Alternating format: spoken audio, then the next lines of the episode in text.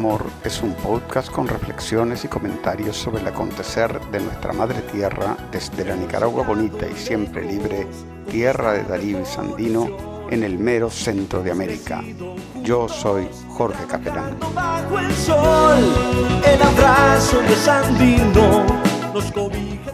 Estamos alojados en anchor.fm, la plataforma que democratiza la radio por internet, poniendo la producción de contenidos al alcance de todos y todas. Totalmente gratuita, sin cláusulas oscuras ni letra pequeña. Fácil de usar, estable y ofreciendo una presencia garantizada de su podcast en todas las grandes plataformas del internet.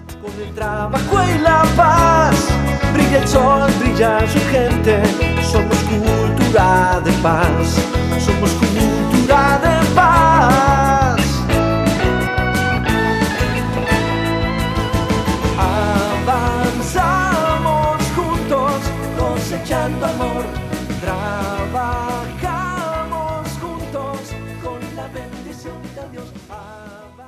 Adelante, comandante, vamos a vencer, lo sabes.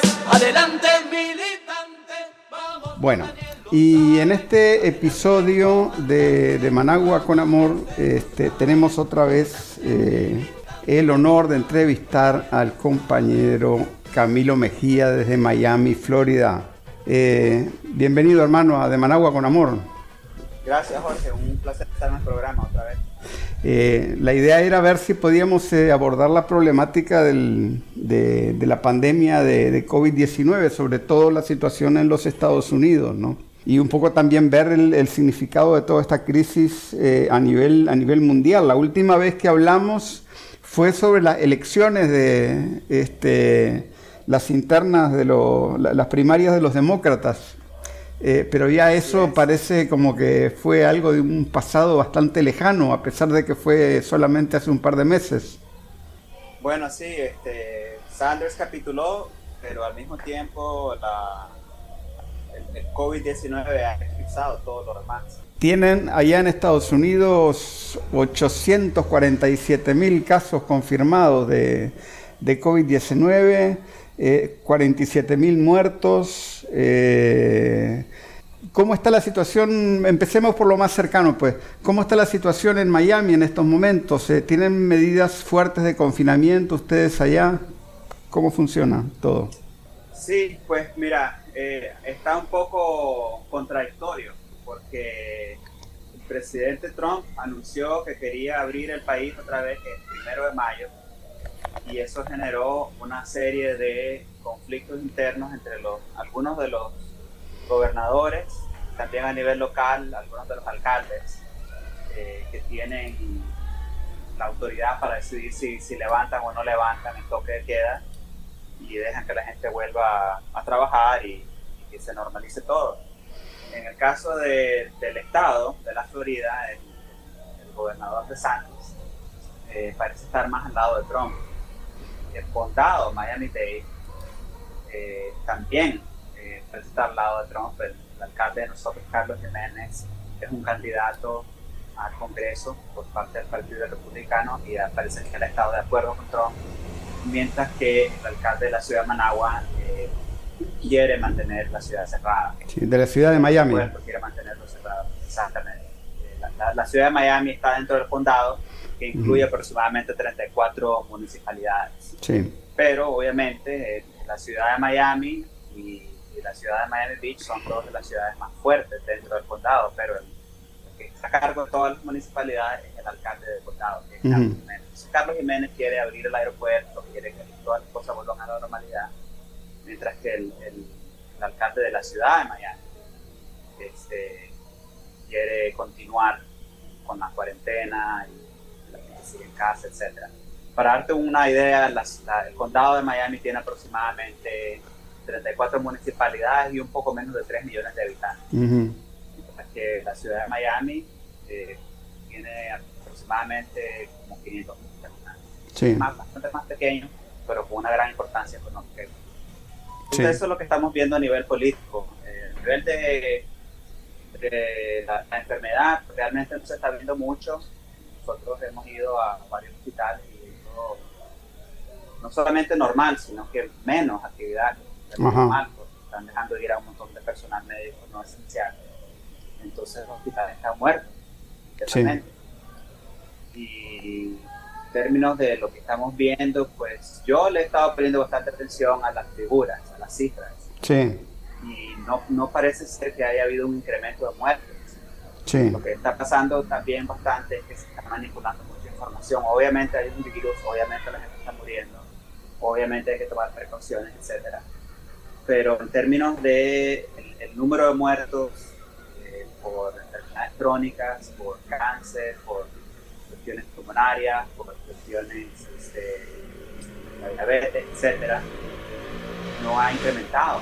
Sí. O sea, si hay un, peligro de que la gente muera por un virus, sobre todo gente mayor, gente con, con infecciones, etcétera, no es un peligro ni mayor ni menor al peligro del año pasado, el año pasado, etcétera. Entonces yo recibo los, los reportes del contado diario. Y lo que ellos reportan es eh, muertes relacionadas al COVID-19. Ellos no están realmente cerciorándose de que la gente está muriendo de COVID o no. Me imagino que mucha gente se está, se está muriendo de, pulmonares claro. y por la gripe común, pero no se está haciendo un buen trabajo en diagnosticar. Claro. Se están relajando bastante los criterios, por ejemplo. Sí. Al principio, cuando, cuando abrieron los centros de, de prueba, para que la gente se pueda hacer la prueba del COVID, los, las guías eran bien estrictas. Personas que tenían ciertos eh, síntomas llamaban a un número, hacían una evaluación con un doctor telefónica y el doctor le decía si calificaba o no calificaba para ese examen. la persona iba a un centro, no a un hospital ni a una clínica, sino a un estadio o algún otro lugar que se había habilitado para hacer los exámenes. Y ahí se le hacía el examen. Ahora es cualquier persona con síntomas, cualquier persona que piensa que puede haber estado en contacto con alguien que estuvo infectado, que estuvo en uno de los países donde hay una gran incidencia de la enfermedad. Entonces se ha relajado mucho el criterio para, para determinar quién es eh, apto para recibir la prueba y quién no. Y este, no realmente se ha hecho un buen trabajo en asegurarse que todas las mm. personas sean eh, que reciban la prueba. Entonces, por ejemplo, yo conozco a cinco personas que se han enfermado del COVID y una sola de esas personas que han hecho el examen. Ah. Han, estado, han presentado síntomas, han llamado por teléfono a la línea y les han dicho si ustedes tienen COVID, eh, descansen, tomen Tylenol y si se encuentran mejor, ah. ven a ver. ¿Me entiendes? Entonces no, no, se ha hecho realmente un esfuerzo grande para, para determinar ah. cuántas personas han muerto verdaderamente del virus, cuántas personas eh, están infectadas con, con alguna otra cosa parecida o cuántas personas han muerto explícitamente por el virus, sino que si una persona muere que tiene el virus, ya sea por una enfermedad crónica, por, porque está muy avanzada en edad, etcétera, se le está metiendo a todo el mundo en el saco del COVID-19. Entonces, está un poco raro, pues todo. Sí, obviamente, pues la gente está tomando mucha precaución. Virus is spreading. I'm under lockdown, they got a quarantine on the whole town. No face masks left from coast to coast. Running out of things folks want the most as everyone stays home and waits to find out what might be their fate the biggest flows of refugees across the Mediterranean Sea on the move, ever more from Honduras to El Salvador. Reactionaries on the rise, Mussolini reprise. It's 2020, the decade's just begun. With any luck, we just might make it to 2021. Mira, Camilo, pero eso que me decís realmente eh, coincide con una serie de preguntas que yo me hago sobre, sobre todo este tema de la pandemia. Este, no hay, las cifras en realidad no, no reflejan este, lo que está pasando. Yo sinceramente te digo, no, no, no creo que la Organización Mundial de la Salud y los gobiernos tengan un, un criterio consistente en el abordaje de esta pandemia. ¿No te, no te parece a vos? Sí, yo comparto ese, ese criterio. Eh, bueno, yo, yo, yo sé que vos sabés también que la, la OMS tiene una historia bien cuestionable.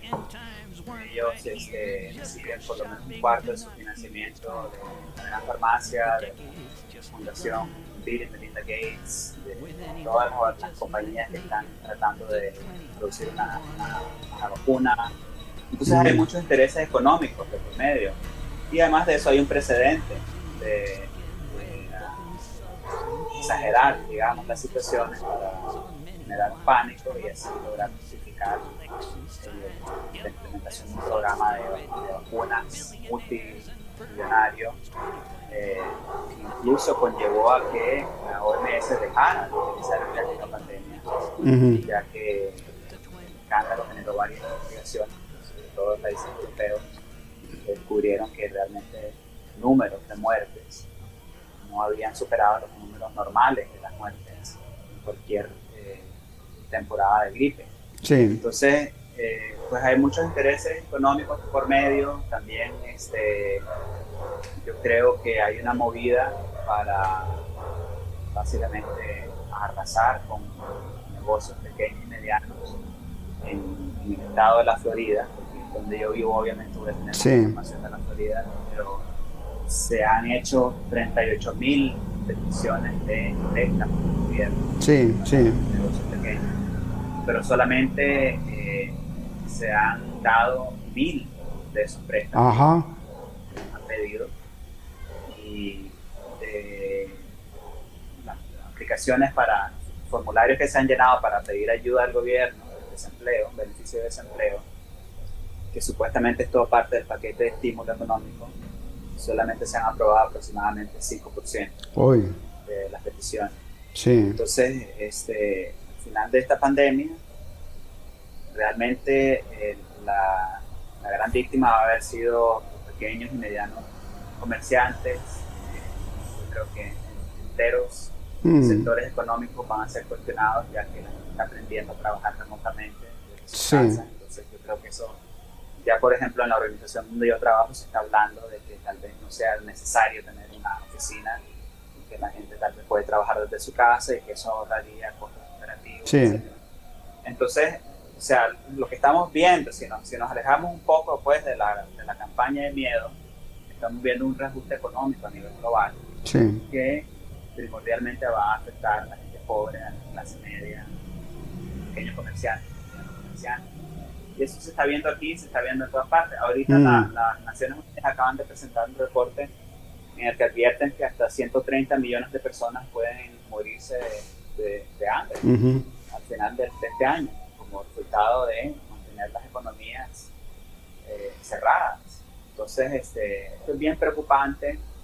Eh, los números de, de, muertes, aunque, aunque se los atribuías todos a la, a la pandemia y al COVID-19 y todo lo que vos querás, jamás se van a comparar esa cifra de 130 millones de personas muertas por hambre. Claro, claro. Está pasando algo que yo creo que tiene que ser cuestionado. Sí, a mí me llamó la atención el presidente de la Argentina la semana pasada diciendo que él prefería que la pobreza, o sea, que hubieran 10% más de pobres en la Argentina y no que murieran 100.000 personas de COVID.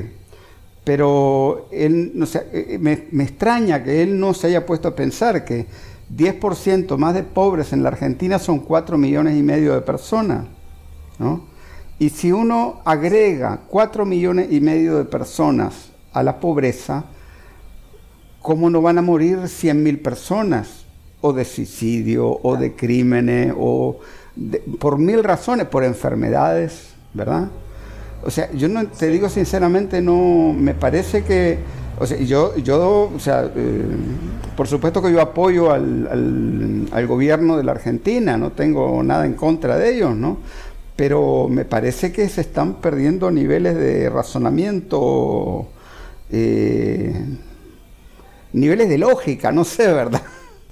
Con respecto sí, al... Sí, obviamente, pero es que, mira, yo creo que se ha puesto de manifiesto el hecho de que nosotros, cuando digo nosotros me refiero a la, familia de la humanidad, me refiero a la, humanidad entera, estamos siendo gobernados por una élite corrupta corporativa. no por ningún presidente ni por ningún gobierno. Entonces los gobiernos y los presidentes que no este, dan respuesta a esta pandemia de la forma en que la OMS ha básicamente dispuesto que los gobiernos deben de responder a ella, están eh, siendo increíblemente atacados. Lo vemos en los Estados Unidos, yo creo que es el ejemplo más importante, pero también lo vemos en Inglaterra, por ejemplo. Sí. Eh, Boris Johnson, por ejemplo, ahora es una, una figura simbólica. Sí. Brasil también, Bolsonaro básicamente no está gobernando. Estados Unidos este, también Trump está siendo atacado porque quiere reabrir la, economía. Entonces, no es así nomás que un presidente puede decir que esto es una farsa o que aquí hay, aquí hay gato encerrado, O sea, tiene que manejarse con mucho cuidado. Yo creo que en Argentina no se está cerrando la economía completamente, sino que está trabajando con ciertos sectores. Me parece que México están haciendo algo parecido. Entonces, yo no, no, no sé exactamente cuáles son motivos de, cada presidente, pero yo sí, sí entiendo que, los líderes de los estados están bajo muchísima presión. Sí. Sí, un, un, caso que yo conozco más o menos es el de Suecia, que también este, fue uno de los pocos países de Europa que no cerró, este, eh, que no cerró el país, pues no, no impuso cuarentena, sino que más bien dio lineamientos, consejos, recomendaciones a la población pero no puso ninguna ley ¿no? de, cerrar el país. ¿no? Pero ahí el, epidemiólogo del gobierno es objeto de unos ataques feroces de los medios. ¿no? Y, incluso, incluso en la misma televisión pública lo atacan a él como, como si fueran este, eh, periodistas de la oposición, en realidad una cosa bastante extraña, ¿no? Y, sí, ¿no? ciertamente que la, línea oficial es cerrar todos los cerrar el mundo prácticamente. Claro. Aunque la misma OMS ya admitió que, que países más pobres no están posición realmente para cerrar las economías porque eso significa pues este disparo de los índices de, miseria y claro. etcétera. Entonces esto es algo que ya está reconocido. Claro. Eh, pero yo creo que eso es algo que también va a impactar a los países desarrollados. O sea, sí, aquí en Estados Unidos básicamente están acabando con los pequeños y los medianos comerciantes, con los pequeños y medianos negocios, y los que están sobreviviendo están haciendo a, través de las deudas, que eso es algo que también lo podemos ver en los países. Sí. vemos, por ejemplo, lo que está pasando en El Salvador, que el presidente de la forma más arbitraria, irresponsable y criminal mandó a la gente a la casa tener realmente un sistema para poderles ayudar económicamente y además de eso endeudando al país todavía más, causando este, protestas masivas y eso, utilizando eso en su vez para justificar un nivel de represión altísimo. Sí, sí. Entonces, este, creo que eso, pues, a diferentes escalas se está viendo en todas partes. Watched it on the TV. Machine guns. Fire towards the ground. watch the people run. Helicopter gunship strafing the street.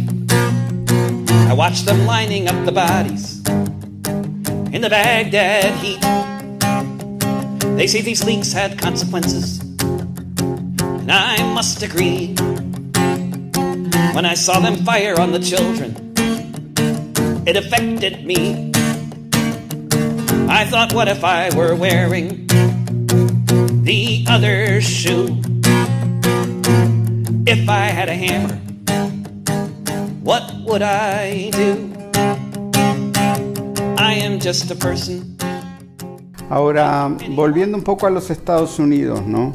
Este, ¿cómo, ¿Qué lectura eh, harías vos de eh, informes, por ejemplo, que dicen que mandaron, eh, que, el gobierno mandó a retirar sus bombarderos B-52 de, la, de Guam, de la base aérea de Guam.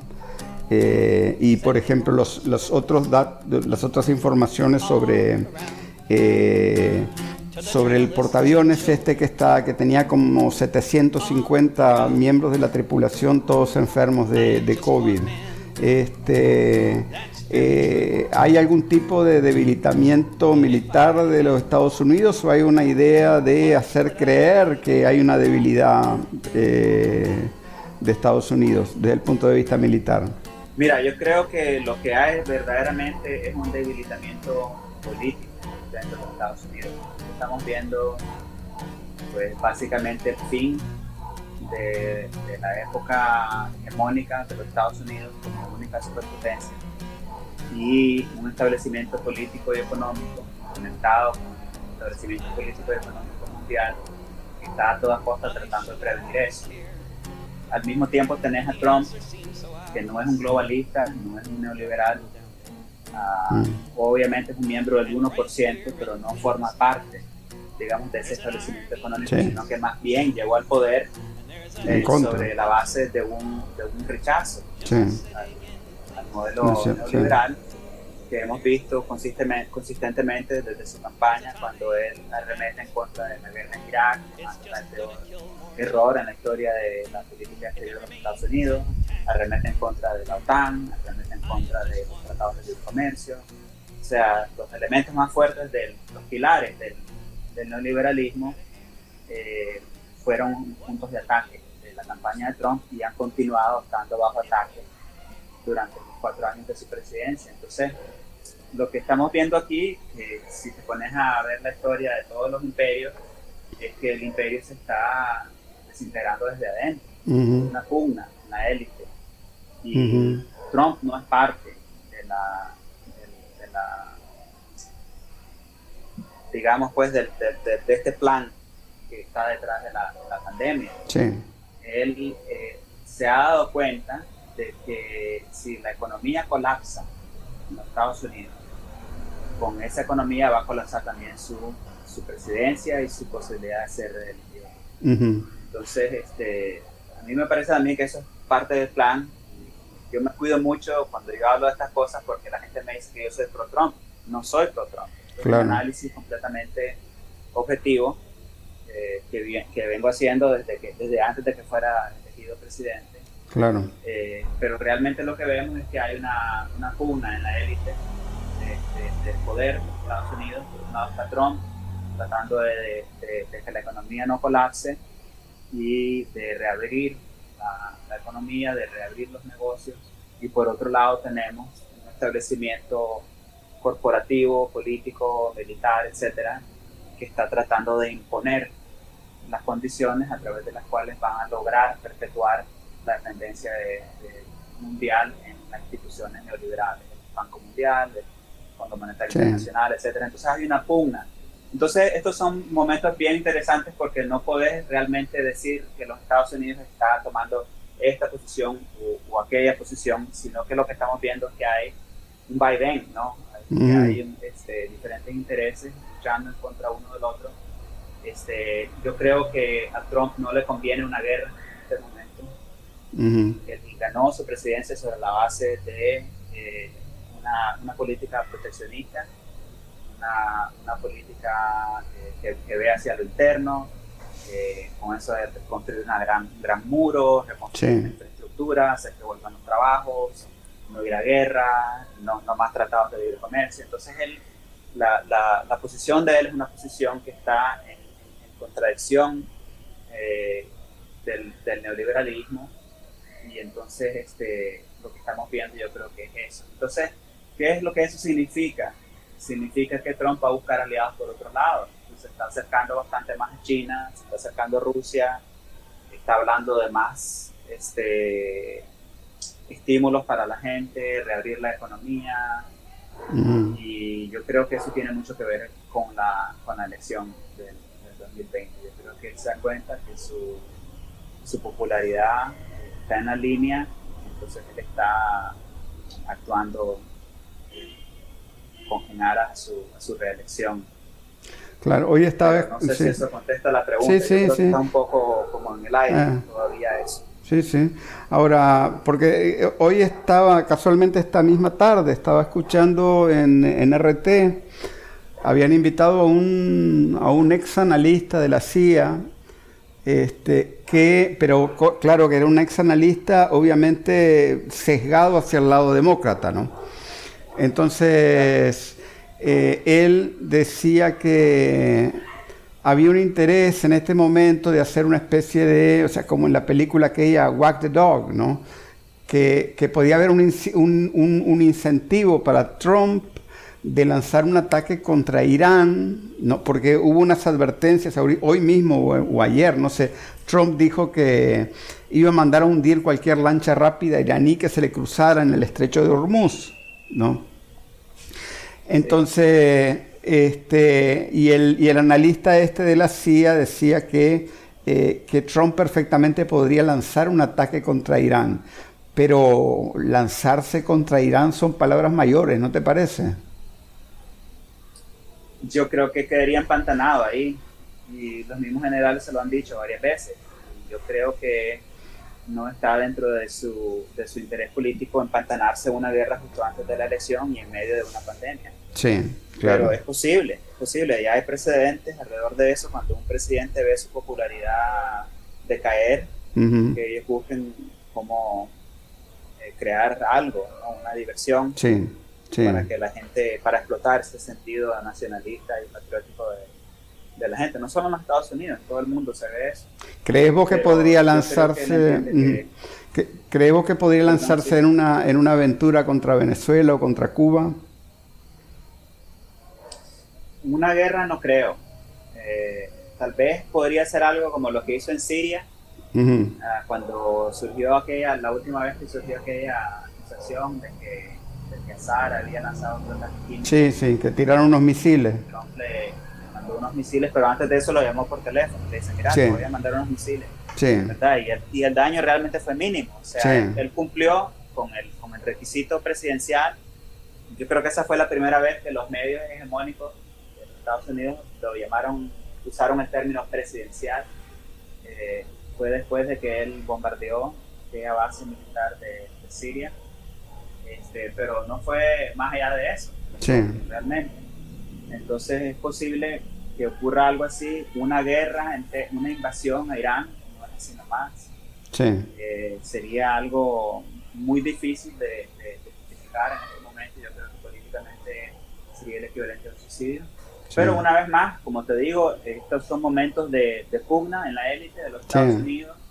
Eh, es un momento en el que el, los Estados Unidos está perdiendo su, su poder hegemónico de única superpotencia y hay una gran, una gran pelea dentro del, establecimiento político. Entonces puede pasar cualquier cosa. Lo dudo que haya una guerra eh, a, gran escala, pero podría, podría ocurrir. Yo lo dudo mucho, pero en este tiempo cualquier cosa es posible. Hace, hace como 10 días yo estaba escuchando el, el podcast de Michael Moore yo escucho mucho el podcast de Michael Moore un poco para enterarme más o menos y me llamó mucho la atención porque esto era en los días más este, de mayor locura en cuanto a la pandemia, ¿no? Y, Michael Moore prácticamente estaba diciendo que ojalá que viniera algún general y, le dijera a Trump que se, que se haga un lado, ¿no? O sea, que renuncie, ¿verdad? O, que, le un golpe de Estado, ¿verdad? Ahora, digo yo, ¿verdad? Si alguien ahí, si, un, si una, una, figura pues de izquierda, ¿no? De, la izquierda de Bernie Sanders, ¿no? Este, demócrata, ¿no? Sale diciendo eso, yo supongo que es que deben haber voces dentro del Partido Demócrata que seriamente están planteando un golpe de Estado. ¿Vos crees que haya posibilidades de que eso ocurra en Estados Unidos? Pues sí, yo creo que sí, tal vez no a través del ejército, pero yo creo que las condiciones políticas se están dando para que pueda ocurrir algo así. Yo creo que el, contexto del COVID-19 es perfecto para hacerlo de un lado y que ocurra algo parecido. pues básicamente lo que acabas de descubrir fue lo que pasó en Brasil. Ajá, claro. Una, una junta militar, no llamada junta militar, liderada por un general, básicamente hizo a un lado al presidente y ahora básicamente es una figura simbólica. Podría ocurrir algo así. Trump es una figura muy fuerte también, no es, no es Bernie Sanders ni es Obama. Eh, Trump es un, un, bulldog, Entonces no sería tan fácil hacerlo a un lado como lo deja hacer a un, Boris Johnson o incluso a un Bolsonaro. Claro. Trump no viene realmente de una, de una clase política, no es el tipo de, de político que le debe su carrera a, los grandes intereses económicos, sino que más bien él estaba del otro lado. La primera carrera política en su vida fue la presidencia y él la ganó.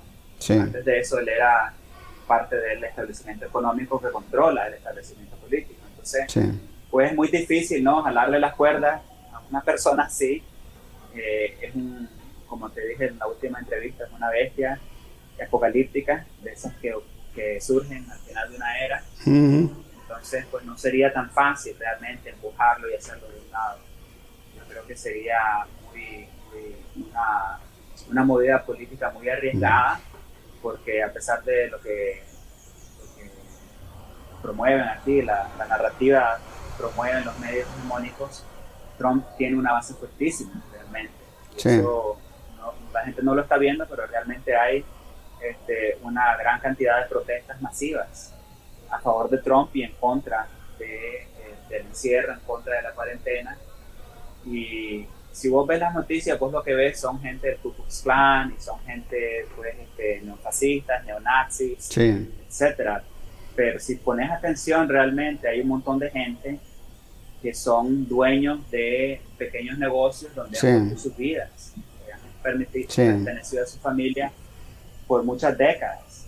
Por muchas generaciones que ahora están viendo esos negocios básicamente irse a la quiebra y, no están realmente viendo una justificación verdadera para que destruyan todo eso y esa gente también está saliendo, O sea, no es realmente una base únicamente blanca, ignorante, racista, que es lo que, se ha hecho creer a la gente que es la base de Trump. Es verdad que esa es una, una gran eh, eh, parte de la base popular de Trump, pero también es verdad que incluso en la, en la elección del 2016 se puede ver esto, que incluye trabajadores eh, de sindicatos, por ejemplo, gente que ha perdido trabajo gracias a la globalización, cuando compañías se han ido a otros países eh, en, desarrollo para, para, abrir fábricas ahí y pagar menos.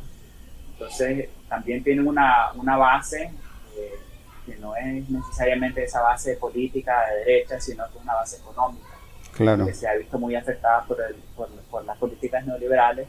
Y en este momento lo que estamos viendo pues, es ese gran sector de la, de la economía, que son los pequeños y medianos comerciantes, productores, que, lo están perdiendo todo. Entonces, es lo, es, lo que... también sería un riesgo político tratar de meterle un golpe de Estado cuando hay tanta gente que también está este, de su lado y además de eso, en un momento en que básicamente el establecimiento político del lado de los demócratas también pues impusieron a un candidato que nadie quiere verdaderamente. A, nadie, le gusta Biden. Entonces ellos realmente no tienen una, una, alternativa política. Claro. Trump. Entonces sería, yo creo que sería una movida muy arriesgada, pero como te digo, como estamos en un tiempo extraordinario, podría ocurrir then there was this virus.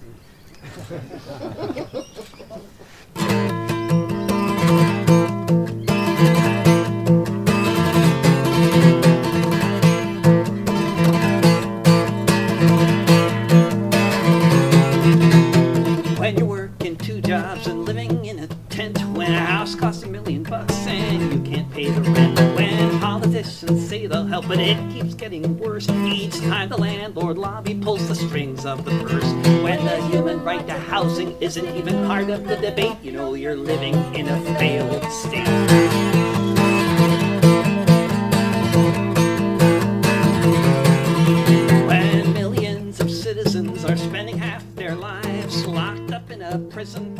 Ahora, eso que vos decís, por ejemplo, todos estos sectores de, pequeños empresarios y todo eso, ¿no? También en cierta medida es lo que nosotros aquí en Nicaragua le llamamos economía popular, ¿no? que en realidad es una parte para cierta para, para cierto pensamiento de izquierda son grupos este eh, estos sectores de la economía popular son grupos reaccionarios y este, no son verdaderamente, no, no tienen ningún potencial, digamos, socialista, pero, pero lo cierto es que eso no es una cuestión que viene del pasado, eso es una cuestión que es, es parte del, del, presente en el mundo de hoy, es un producto del neoliberalismo, de todas las políticas de, de privatización y de precarización y todo eso que, que ha habido, ¿no? Eh, pero ciertamente que, que meterse en, o sea, eh, en realidad hay, una, hay, hay amplios sectores populares que apoyan a Trump, ¿no te parece? Sí, yo creo que sí hay amplios sectores populares que lo apoyan y además de eso, eh, políticamente es un sector bien, bien diverso. Sí. ¿Entendés? Incluye gente, mucha gente afroamericana, mucha gente latina, para darte una idea, por ejemplo, aquí en el sur de la Florida este, hay mucha gente, muchos inmigrantes indocumentados. Sí. Esos inmigrantes eh, muchas veces tienen que crear sus propios negocios para poder trabajar. Entonces, aquí ves muchos negocios, por ejemplo, de limpieza, de, de, corte de grama, de jardinería, negocios de comida, etcétera, que le pertenecen a gente, eh, a inmigrantes indocumentados que no forman parte de la base de Trump pero que se están viendo bastante afectados por esto. Claro. Eh, también estás viendo mucha gente eh, nacida y criada en los Estados Unidos, afroamericanos, blancos, latinos, etcétera, que forman parte del, sector informal de la, de la, economía, que son gente que, por ejemplo, cuida niños, gente que hace cuestiones de, de, belleza, gente que tal vez tienen, se dedican a manejar Uber, eh, que son básicamente están ahí en medio entre tener su propia empresa y trabajar para otra empresa porque tienen un gran nivel de dependencia y de flexibilidad.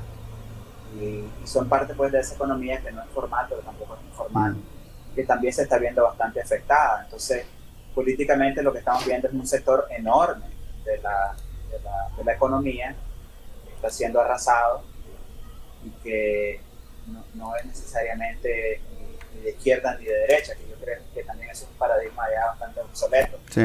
Pero este, yo creo que mucha gente está viendo afectado por este encierro y también yo creo que se está escondiendo bastante la reacción de la gente ante, la, ante, el encierro y la cuarentena. Por ejemplo, la semana pasada abrieron las playas en Jacksonville, en la Florida, y se llenó eso. La gente salió a la playa y obviamente mucha, había mucha crítica en los medios, en las redes sociales, etcétera, pero ahí te das cuenta que hay un montón de gente que ya está lista para salir, está lista para volver a trabajar, salir a las playas, para volver a los restaurantes, etcétera. Entonces, este, yo creo que se está subestimando bastante el, el, poder eh, de base que tiene Trump. Sí, sí. Y mira, y esta, y sobre la situación, o sea, todo lo que es la relación entre el gobierno y Trump, Trump y los, y los gobernadores de los estados, y también entre el gobierno central, el gobierno federal y, los mismos este, estados, porque, por ejemplo, ¿no? Eh, en días pasados eh, Trump salió diciendo que, lo, que que los gobernadores no tenían iniciativa para ver cómo hacer más test de la COVID-19 en sus estados. ¿no? Y después, hoy me enteré que había varios estados que habían tratado de gestionar mascarillas y respiradores en China y que el Departamento de Homeland Security, de Seguridad de la Patria, los paró, o sea, les, quitó, les quitó lo que habían este, importado, porque estaba violando las provisiones del, de, las sanciones contra China. Eh, ¿Cómo ves vos este tipo de, contradicciones? ¿Se irán agudizando? ¿Hay, ¿Hay, peligro de algún tipo de guerra civil incluso en, los Estados Unidos? Yo creo que sí, se puede seguir agudizando la cuestión política porque el establecimiento político en este momento está completamente obstinado. No quieren hacer ningún cambio.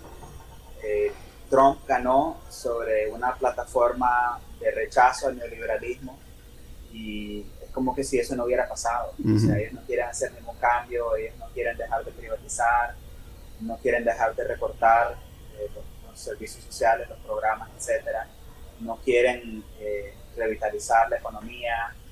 Eh, mira, pues, por ejemplo, en Nicaragua, cómo hicimos después del, intento fallido de golpe, no, dejaron, no dejamos de, invertir en la salud, no dejamos de invertir en la educación, no dejamos de, invertir en la infraestructura, hasta días después de que terminó lo, peor de la crisis, estábamos inaugurando puentes, inaugurando eh, hospitales, clínicas, etcétera. Y eso yo creo que revitalizó la economía increíblemente el establecimiento político en Estados Unidos no quiere realmente efectuar ningún cambio en respuesta al sufrimiento que ha causado el neoliberalismo en la economía de los Estados Unidos. Entonces, los republicanos, por otro lado, yo creo que este, tampoco están muy de acuerdo con la plataforma político-económica de Trump, pero sí, se dan cuenta que la gente políticamente está en otro lado. Entonces ellos responden más a digamos, a, las presiones de Trump, a las posiciones de Trump, al liderazgo de Trump, mientras los, los demócratas, bueno, Bernie Sanders es un ejemplo perfecto de eso, siempre eh, ceden ante las presiones impuestas por sus amos eh, económicos. Entonces, este, yo creo que políticamente se está viendo una situación bastante interesante que no va a terminar con Trump. Pase lo que pase en las elecciones de este año, yo creo que la gente, al igual que en todas partes del mundo, va a continuar rechazando las políticas neoliberales que están causando tanto daño a la economía y, en diferentes ámbitos de la vida en los Estados Unidos. Entonces, este, yo creo pues que, que esa es una realidad que, el establecimiento político no ha logrado asumir y que va, es algo que se va a seguir agravando. Mm ya sea Trump o ya sea algún otro populista, ya sea de izquierda o de derecha, van a ser los que van a acaparar más el voto popular y la, popularidad política, porque aunque sea de, una, de, un ángulo de, derecha o de izquierda, están cuestionando las políticas económicas que están castigando a la mayor parte de la gente en este país. Entonces, eso es como, como yo veo la panorama político. Sí. Este, bueno, yo espero que este, dentro, eh, dentro de algunas cuantas semanas podamos tener oportunidad de seguir este, hablando sobre esto, porque la coyuntura como está ahorita, pasan dos, tres semanas y es como que hubieran pasado dos, tres meses o tal vez un año, ¿verdad?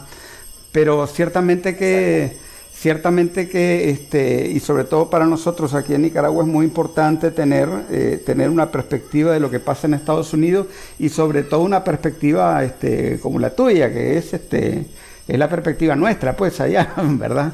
Entonces, este, yo te quiero agradecer mucho esta, esta, esta oportunidad de entrevistarte y vamos a ver, entonces ya más temprano que tarde estaremos de vuelta hablando sobre este tema.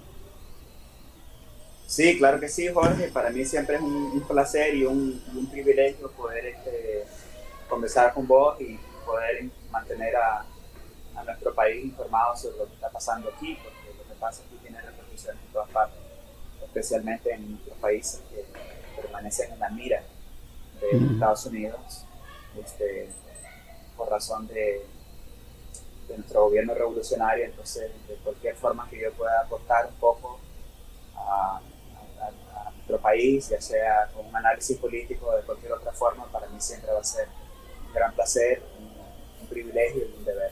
Bueno, muchísimas gracias y un gran abrazo, hermano. Igualmente, un abrazo a vos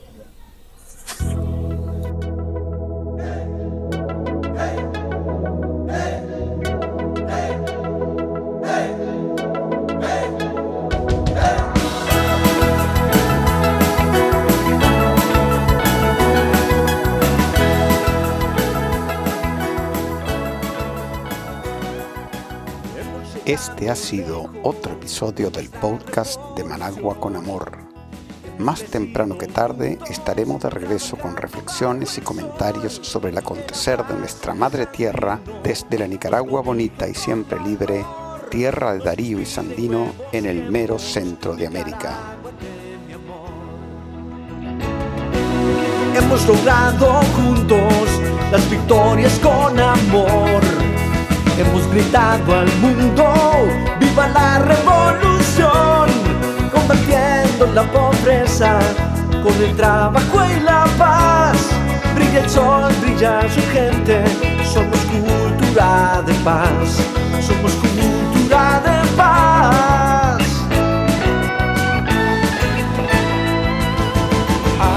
Avanzamos juntos, cosechando amor, Trabajamos juntos con la bendición de Dios. Avanzamos juntos cosechando amor.